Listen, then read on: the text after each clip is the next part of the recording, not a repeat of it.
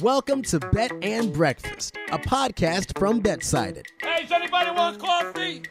Who wants coffee? It's sports betting for everyone. I'm here to tell you today that the New York Yankees season is done. Stick a fork in them, it's over. Lamar Jackson, I can't believe he's that low on the list that he's my bet for sure at this point in the season. Early leans, best bets, props, parlays. If you can bet it, we've got it. I'm taking the over on this. If you look at the last five games, this is a game waiting for points to be scored. Tom Brady, I think everyone's heard of him. If Brady puts up the numbers, they have the 10th easiest schedule the rest of the way. Get in, get out, and you're ready to go. I think they're going to have to give him the award if Dallas ends up locking up this division and possibly even that number one seed. And here are your hosts, Ben Heisler, Iain MacMillan, Peter Dewey, Donovan Smoot, and Reed Wallach. What comes before anything? What if we always said is the most important thing?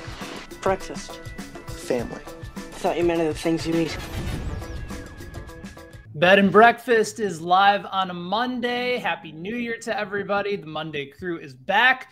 Ben Heisler with my guys Peter Dewey and Reed Wallach. Peter, I, I, feel like this is you know an ongoing process for you after filling in on Thursday. Reed, welcome back. Uh, for everybody that's on and joining us on the chat, make sure you guys comment on uh, on Reed's nice tan from Florida. You, you wanted to make sure that uh, all of us on our morning meeting uh, was uh, fully engaged in in the sunshine, and, and we're all very jealous of you, Reed. The fact that you were able to get out a little bit and enjoy some of that Florida sun. So, congrats to you. Oh, thank you, and a happy New Year to everyone. Prosperous and profitable 2022 ahead. Let's get after it. I like that a lot. For today's show, of course, if you joined us on a Monday before, you know that we like to go over our early leans for the week. Week 18 is going to be a bit chaotic. Still waiting on official lines to come out for the week 18 schedule, but we wanted to take an opportunity to go through some of the matchups that certainly have caught our eye. Perhaps when the lines come out, you'll be able to jump on board and take advantage. We'll also go over our best bets of Monday night as well. Got a Monday night game between the Steelers and the Browns with some notable line movement. We'll talk about that shortly as well.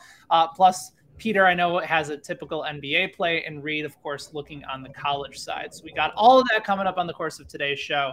Uh, but I, I think we kind of have to start right at the top with everything going on with the NFL schedule, guys. Um, I, I think, especially, we were talking about it before we came on. The, the Cincinnati Bengals yesterday really took advantage of an opportunity where the Kansas City Chiefs kind of gifted them a game, and certainly officiating played a role down the stretch, but you know, the, the Chiefs were that team that nobody wanted to face, that nobody could be able to beat down the stretch. And, and now you're starting to see some of those vulnerabilities come up again. Are, are we looking at the Chiefs maybe a, a, tad bit differently heading into the postseason than perhaps we were maybe the, you know, from a week or two ago when they felt they were completely invincible?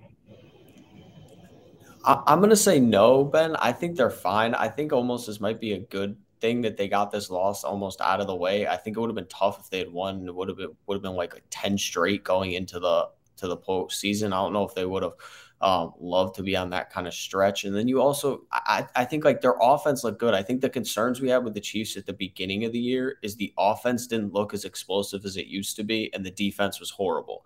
The defense was bad yesterday, but they clearly had a game plan, which was to dare Joe Burrow to beat them over the top and to the sidelines. And he just made every single throw. And Ja'Marr Chase is unbelievable. I wish they had adjusted if if I was a Chiefs fan down down the stretch and be like, hey, we're not going to let this guy beat us. But they clearly stuck to a game plan, and the Bengals just beat them on that game plan. I don't think this this really is is that bad of a loss. The Cincinnati team is pretty good. I'm I think the Chiefs will be fine going into the playoffs. Yeah, I, I like that take that kind of get this loss out of the way. I mean, we saw Georgia, they lost the SEC championship game and came into the Orange Bowl and absolutely boat raced Michigan. So, you know, is is this like a get it out of your system type loss? I don't think that there's a sweeping kind of take from the Bengals win over the Chiefs. Bengals were at home. They wanted to win the division. And like Peter said, this um, putting Ja'Marr, basically going one on one with Ja'Marr Chase and putting him on an island, it didn't work. There are other ways for the Chiefs to defend the Bengals if they were to meet again in the playoffs. The Chiefs pass rush still looked really good, in my opinion. Chris Jones was wreaking havoc um, in the middle of that Cincinnati offensive line. So I don't think there's anything. But what I do think is important now is this really opens the door for Tennessee to host an AFC championship game. And they beat Kansas City earlier this year. Is that going to happen again come late January? I don't know. But I do think that this is kind of that big takeaway. It's not even a Bengals or a Chiefs thing. It is more now Tennessee really has they have to beat Houston on the road next week, and then they host the AFC Championship game. So if they get Derrick Henry back, is Tennessee now? I know Iain MacMillan likes to call them frauds, but are they now live to maybe make a run in the AFC? They, you know, they have. I believe I saw they'd be in the most teams in the NFL over 500. So I'm really interested to see what happens to Tennessee in the postseason now. You know what's interesting about the Titans is that I, I, think we were all sort of looking at Derrick Henry as this magic potion. If they get him back, then obviously the whole aspect of that team feels a little bit differently. I, I, for as dominant as they might have started to look now, uh, because now they're now they're getting the running game going with D'Onta Foreman, and, and mm-hmm. that's not something that we anticipated a couple weeks ago. I, kind of look at Tennessee in, in, sort of two different ways, and I'm curious to get your guys' perspective on it. One is they were dangerous all along, but we just were sort of thinking about it from a different perspective uh, because we all thought it was just about Derrick Henry. Now that they actually have other guys that are getting involved in the running game, maybe they're even more dangerous. Or two, they still play in the AFC South. They, mm-hmm. they, still had those early wins over the Colts. Like to me, getting a win over Indianapolis later in the season without Derrick Henry, I, I, think would have stood more for me. But now, I mean, a lot of the games that they had played, they were beating up on inferior competition and they were kind of just hanging around. I, I don't know if I'm necessarily on board for a team like Tennessee down the stretch in a very easy and winnable division just because they have the number one seed. I, I feel like this is one of those moments where the record could be a tad bit deceiving. Yeah, I, I agree with that point too, a little bit. I think they're they're you're right. At the beginning of the year, they played nobody at points and they won games. But they, they also lost to the Jets. Like they they yeah. had some fraudulent tendencies at the beginning of the year. The thing I think we all forgot when Derrick Henry got hurt, Julio Jones got hurt, and AJ Brown got banged up in like multiple games, and then he went on IR. So yep. it wasn't like it, the the big move was oh they lost Derrick Henry. They lost their three best offensive weapons like in spurts over those few weeks that they lost a bunch of games. Now AJ Brown is back. They didn't even have Julio Jones this past week, and they dismantled the Dolphins, um, who were frauds in of themselves. But that's a story for another day. Um, but I, I think if they get this entire offense healthy, I don't think they're the best team in the AFC, but I think they're a lot better than maybe some people have given them credit for this entire season. And look, they they have home field. I, assuming they hold um, they hold serve against Houston this weekend. I'm just saying I think that more than the Chiefs losing or the Bengals winning, I think that the door opening for the Titans now to have um, the AFC run through their home turf. That's the most important thing that came from this weekend, especially in the AFC playoff picture. I think the NFC is much more wide open. There's a lot more kind of compelling things going on there. I don't even think that it's about home field advantage. I think it's about the bye. You now have an extra week for for Derrick Henry to get healthy and not have to worry about any other injuries to the rest of your offense that's been so inconsistent and hurt throughout the course of the year. Imagine having a, a bye week now for Julio to, to possibly be healthy mm-hmm. or for AJ Brown. And, and, then there's Derrick Henry and the rest of the offensive line. To me, I, I think it's lessened, and we've seen this over the course of this year, and I'll, I'll see if I can find some of those stats, but uh, teams have been really good on the road in the NFL this year. They've been really good, especially at covering the number.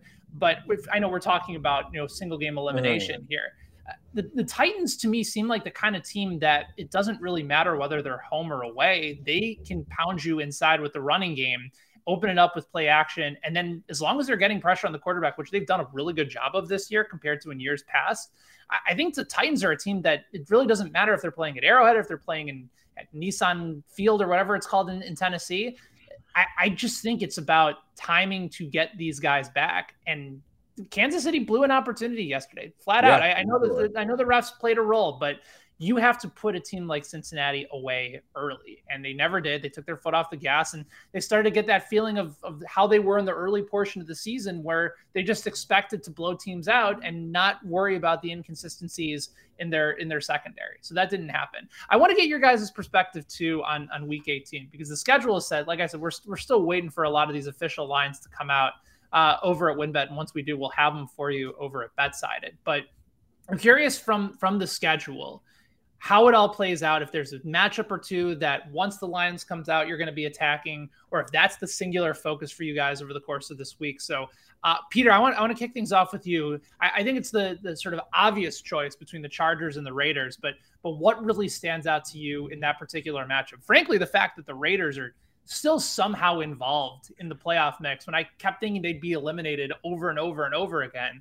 uh, is a, almost a bit of a testament to them. Yeah, give the Raiders some credit, man. Derek Carr, that team, interim head coach, like they have no business being in this spot. And the fact that they are, they upset the Colts yesterday. I like props to them for getting to this point. This is this game. I love this game because it's win or go home. I, I'm very intrigued to see where the line is going to be. Whoever wins is in, whoever loses is out of the playoffs. Going to be very interesting matchup because of that. But I think in this game, I'm intrigued because it's at, in Las Vegas. I think the Chargers are going to open as dogs purely because of that. I kind of like the Chargers in this spot. I feel like they just have to. Like Justin Herbert is the better quarterback between him and Derek Carr. They have the better roster. I think the Raiders might be able to run the ball on the Chargers, but the Chargers held the Broncos run game in check yesterday. So kind of intrigued to see how that goes. But I feel like the Chargers, they squandered an opportunity against the Texans. I feel like this is their chance for redemption. And the Raiders, as great as they've been down the stretch, I, I just don't know if they can win another game to get in. It, has been an impressive ride, but I'm, I'm very intrigued to see where this line is. I mean, every time we keep talking about the Chargers being in a situation where they should come out and win, you have a situation like the Texans game where they somehow inexplicably uh, give up 40 plus points to the Houston Texans. Now, they took care of business yesterday against your Broncos. So credit to them in that compartment. But I, it's going to be, I think, a closer game than most people anticipate. The better quarterback should theoretically win this game. Uh, so I'm going to be very curious. I My guess is that we'll see a line. I don't know. I, I haven't seen a consensus at other books, but uh, feels like maybe Chargers three and a half would make sense to me.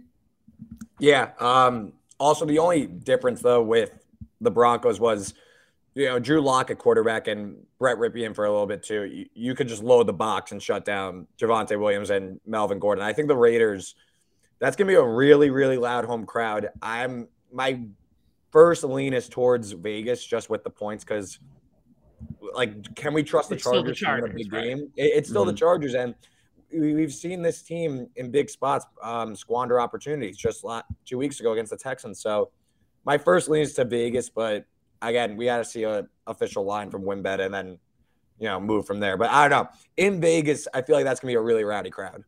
Tell me about how you're looking at the uh, the Week 18 slate, Reed. I, I, figure based on everything we've talked about in the NFC, that's probably where your eyes are, are going in here. Yeah, I'm really interested.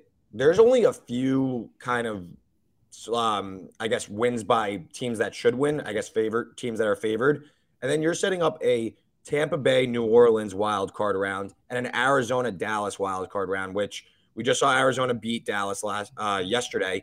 And then we also have New Orleans, who is 4 0 in the past two seasons against Tom Brady. Of course, Brady won the playoff game last year, but he wasn't, you know, as dominant. So New Orleans has Tampa Bay's number. Tampa Bay's all banged up. Um, the Antonio Brown uh, situation, we'll call it.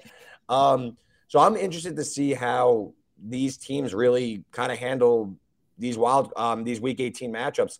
Will Dallas actually sit their starters next week in with the chance of maybe facing Arizona again next week in um, the wild card round? I think it's all setting up for really interesting, typical big favorites. How will they handle the workload? Will Brady even start against Carolina? And what is technically a meaningless game? It's just for jockeying for a position. So, you know, with Green Bay wrapping up the one seed, I'm really interested to see how likely division winners are going to handle their starters. The Rams, they need to win to lock up the NFC West. But at the same time, the Niners lose. They're probably out of the playoffs because New Orleans is facing Atlanta and they're already looking as road favorites against Atlanta, who's out of the playoffs. So there's a lot of moving parts in the NFC, and I'm just interested to see how it plays out. And it's going to generate betting value, I think, as the week plays out. I, I, think so too. I, I, think that's really sort of the quintessential part of it. And you mentioned the the Rams and the 49ers game. That that's where my head is at. And I go back to a, a, trend that we've talked about numerous times on this show, and that's Kyle Shanahan as a as an underdog.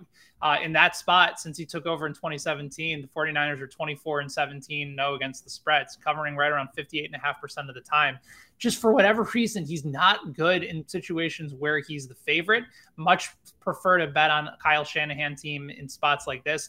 As a favorite, the 49ers are 16, 25, and 1, covering 39%. So all of a sudden, uh, when the when their backs are against the wall, it, it, just seems like it's an ideal spot to go ahead and jump on board. And it, listen, the Rams make things interesting Um, we, have seen that time and time again. And uh, this is one of those battles that I think you're going to see maybe a last second field goal uh, probably come down to the wire. I think uh, consensus right now is uh, maybe around four and a half or five points in favor of the Rams at home. We'll see what WynnBET ultimately decides once they release those odds. But my my first instinct here, especially if it's past anything around four or four and a half, would be to jump on the 49er side. Like you said, they need this game just as much as the Rams need it from the position of seeding. So I, I think in that situation, you got to go ahead and, and, jump on the 49ers uh, while it's certainly early on. All right, let's dive into uh, best bets for Monday. We are all looking at different games and different sports across the slate. Got a little bit of NBA from Peter, some college basketball from Reed, and I'm looking at the Monday night football game tonight, the final Monday night game Actually, I take that back. There's a Monday night game for the wild card round. So the final regular season Monday night game and Big Ben's final game, likely in the regular season for Pittsburgh. So, Reed, I'm going to kick things off with you when it comes to best bets for the night. You're looking college basketball, you're looking Big Ten. Tell me what you got. Yeah, I'm betting Iowa minus eight against Maryland. I make this one about eight and a half. I got seven and a half last night. Eight still a play for me. And this is Maryland's first true road game of the season. And they're going to Iowa, which – um, head coach Fran McCaffery, he's crushed in this spot 94, 59, and 5 against the spread at home in Big Ten play under McCaffery. That's since 2010. 73, 48, and 4 as home favorites. So big shout out to Casey Halpern from the Action Network for helping out. Good friend of mine. Um, on on the court, Maryland nearly t- outside the top 300 in turnover rate. Iowa's the best at protecting the ball, so Maryland's not going to stop this Iowa offense. That's top five per KenPom in offensive um, efficiency. So I was going to put up whatever number they want, probably push 80, 90 points. Maryland's not going to be able to keep up. I think they win this one by double digits. Peter, you're in the NBA, of course. Tell me what you're looking at tonight. Yeah, I'm looking at the Atlanta Hawks. It's now minus six against the Blazers. Uh, it, it, started at minus four this morning, moved to minus five, moved to minus six. That's because Damian Lillard, CJ McCollum, and Jusuf Nurkic all are not going to play for the Blazers. So basically, the Blazers are trotting out a very uh, skeptical makeshift type of team we're going to see tonight. And the Hawks have a lot of guys in the COVID protocols as well, but they do have Clint Capela and Trae Young, which is obviously super important. I think Kevin Huerter is also going to be in the lineup for the Hawks. But the reason I really like this is the Blazers, they are horrible without Dame this year. They're one in five in the six games he's missed. Obviously, this is going to be the seventh game he missed this season. And they're playing the worst defense. They have the worst defensive rating in the NBA. The Hawks have the third best offensive rating in the NBA. I don't think without their top three offensive players, the Blazers are going to be able to keep up with Trae Young in this game. Um, the Hawks have not been great against the spread this year, but they're playing a Blazers team that has been also very bad against the spread this year. So I think we're going to get kind of get something's got to give at this point. I'll back the Hawks because they just have more guys available tonight. The, the Blazers are in a downward spiral, and I thought this yeah. was going to be a team that would have some better defense this year with Chauncey Billups coming in and, and taking over uh, for Terry Stotts has not been the case. They've been a disaster away from home. Uh, and as a Bulls fan, I, I have some interest in, in, this Blazers team as well because the Bulls have their their first round pick, but it's top uh, I think 13 or 14 protected. Uh, so the more they continue to lose, the less likely the Bulls have a chance to, to regain a first round pick. I figure Portland might sneak into the playoff race doesn't look like that's going to be the that's case. That's from the Derrick Jones trade, right? That whole yes. big yeah. Markkanen trade. Yes. Yeah. Okay. Exactly. Yeah. That's when everything came through. Although in my head, I'm thinking, God, you know, you would have been really nice, especially with Patrick Williams going down. Larry Nance as a bull would have been a really yeah. nice. What can you do? Um, they needed draft capital and they needed it bad. Um, as for for me, guys, I'm going back to the Monday night game. Uh, we talked about this at the beginning of the week, how I was on board, uh, and Peter, you and I both wrote about the Steelers on the money line as, as two of our favorite upset picks. The line has actually shifted drastically, uh, and you can go over to BetSided to read a little bit more about this a little bit later on today.